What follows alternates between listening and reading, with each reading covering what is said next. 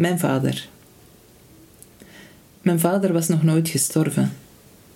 Hij wist niet hoe dat moest. Zijn handen groeiden uit tot klauwen, zijn ogen werden grijs en dof en in zijn ribben kwamen vogels wonen. Zijn vel smolt weg over zijn broze benen, zijn hoofd een zee van eb en vloed die hem bekend en dan weer onherkenbaar maakte, en dieren en demonen strooiden op zijn pad. Mijn vader was nog nooit gestorven. Ik wist niet hoe dat moest, om hem en dan zijn lichaam los te laten.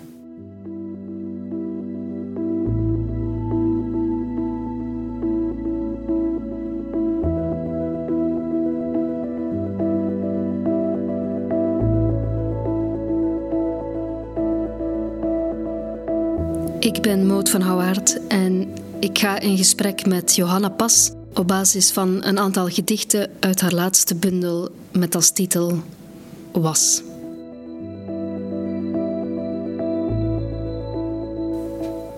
Mijn vader had uh, Parkinson en wist eigenlijk al heel lang dat hij ziek was, maar die praatte er niet over en die had ook helemaal niet. Ik denk dat daaruit vanuit, het, vanuit zijn proces het gevoel komt van ik wil hier bewust mee bezig zijn, maar ook in mijn communicatie met andere mensen. Ehm, ik wil niet doen of het er niet is of zo. Dat heeft mijn vader heel lang gedaan. En ook uh, ja, op het einde uh, dementeerde hij ook. En mijn vader is heel intelligent en, en ook veel met poëzie bezig en tekenen en zo. Dus die Parkinson had hem al het tekenen en het schrijven afgenomen en, en uiteindelijk ook zijn, zijn geest. En ja, ik denk dat verdwijnen of zo, dat is het, terwijl dat je nog leeft. Ik denk dat ik dat niet wil. mm-hmm. Maar ja, je hebt het niet altijd in de hand natuurlijk. Maar ik wil niet verdwijnen. Door, doordat hij nooit daarover wou praten, mm-hmm breekt hij eigenlijk alle vorm van emotie daar rond af of de mogelijkheid om daarover. En, en maakt er elke communicatie onmogelijk, denk ik. Ook over andere dingen. Ja, het is zo groot. Om. Uh, ja, en je zus ook, hè? Zus. We zijn met zes kinderen. Met zes kinderen, ja, ja, Was dat dan om jullie te beschermen? Of om, om zichzelf, ervan af te, sluiten? denk ik. Ja. Om zichzelf te beschermen. En waar hij eigenlijk, vind ik, daardoor juist niet heeft gedaan. Maar, maar misschien hij wel, ik weet het niet. We zeggen dat niet graag, maar als patiënt of als, als persoon die iets, moeilijks overkomt, zijn er mee verantwoordelijk voor de manier waarop andere mensen met uw verdriet omgaan, denk ik. Dat denk ik. Niet helemaal, hè. Ik bedoel, andere mensen zullen, er zullen altijd mensen zijn die echt uh, dat klopt, hè, die, die, die van u verwijderd raken. En Mhm. dat is prima, want die kunnen er dus blijkbaar niet mee om. Dus die wilden ook eigenlijk niet in de buurt. Nee. Maar er zijn heel veel kleine dingen die je zelf kunt doen om het... eh, ik zeg niet dat jij verantwoordelijk bent voor die andere mensen, want je bent ziek en je wilt natuurlijk, je moet focussen op jezelf. Maar ik hou niet zo van mensen die heel verbitterd zijn over, over al wie hen heeft laten zitten omwille van... Hè, dan denk ik, ja, maar wat Ja. heb jij gedaan om te zorgen dat dat niet gebeurde? En hoe Mhm. waarde zelf? Ja, als zij de ziek is, zij zelf ook mee verantwoordelijk voor, voor andere mensen. Toch nog. Die kunnen toch niet onderuit. Ja, ik denk dat, dat het meestal uit, uit een soort angst is, hè, of, of Ja. er komt inderdaad. Of, Ehm, Mensen zeggen ook stomme dingen, hoor. Maar, ja, wat vind je dan stom bijvoorbeeld? nou, een van de stomste dingen, en dat is echt iets... Maar ik denk dat niemand... Allee, ja, ik begrijp ook niet dat iemand dat doet. Een van de stomste dingen dat mensen kunnen doen, is... Je bent in, in een groep of zo en ze weten dat je kanker hebt en ze gaan met elkaar praten over alle mensen die ze kennen die kanker hebben. Of die gestorven zijn recent aan kanker. Of die een andere soort kanker hebben. Of allee, gewoon over mensen met kanker. Ja. Waar dat je bij bent. En dat is afschuwelijk. Dat is, dat, ik bedoel, dat... ik weet het niet. Ehm, met wat je dat moet vergelijken. Want het is gewoon niet vergelijkbaar. Dat, dat vind ik een van de ergste dingen die je kunt doen. Ehm, Bedoel je dan maar- omdat dat dan plots een soort geëgaliseerd wordt? van, ja, ja, zo van, ja, maar er zijn er zoveel. zo. Ja, ja, want dat is, dat is ook iets wat mensen zeggen.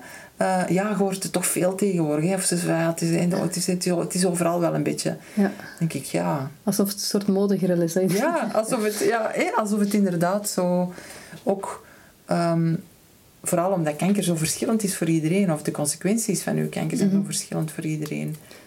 Is, is er een, eh, ik denk, mocht ik, dat is altijd heel moeilijk om in te schatten, hè, maar mocht ik daarmee geconfronteerd worden, dan denk ik dat ik heel veel last zou hebben van jaloezie. naar mensen die daar niet mee geconfronteerd worden. Ah, zo, en, en ja, die wel ja. nog het Ja. oneindige leven Ja, denk het te hebben. Ja, denken te hebben. Ja. ja. Eh, nee, ik heb geen jaloezie. Ik heb wel woede en ongeduld, wel. Van mensen die wel nog het... eh, Eigenlijk, dus die in hun, hun hoofd dus wel nog het leven hebben. En dat je denkt van... Waarom zijn ze dan bezig met zo'n futiliteit? Waarom zijn ze bezig met... eh, ehm, met ongelukkig zijn. Zo, ik ben ongeduldiger of zo naar mensen. Terwijl ik vroeger heel eh, relaxed was en, en vond van ja, iedereen heeft zijn eigen dingen en, en zo. En nu denk ik dat ik rapper ongeduldig ben of denk van come on, get a grip. Hè? Mhm. Je hebt pff, tijd en eh, gebruikt hem gewoon. Ja. Zoiets. Maar ik, ik denk niet jaloezie, omdat je, gewoon, je weet gewoon niet wat iemand overkomt. Je weet niet wat iemand al overkomen is. Mhm. Ik heb eigenlijk zelden jaloezie op een ander. Ook nu niet, nee. Omdat ik... Zo Er mooi. zijn weinig mensen met wie ik ja, zou willen ruilen. Ik, allee, of die, iedereen heeft een... Draagt een pijn mee of is er nog een pijn te wachten. En, en, eh, nee, ik heb die van mij, ja. Dus, eh, Geloof je dat, omdat je zegt van, er staat misschien bij sommigen ook nog grote pijn te wachten, dat er een soort lotsbeschikking is? Dat, eh, Nee, nee. Maar het leven is nu, eenmaal- de wereld of de, de Ja. aardse bestaan is nu eenmaal zo dat je ehm, daar niet aan kunt ontkomen. mhm. Ehm, alleen ja, sommige mensen veel meer. Allee, dat ik denk van hoe, hoe houd het vol?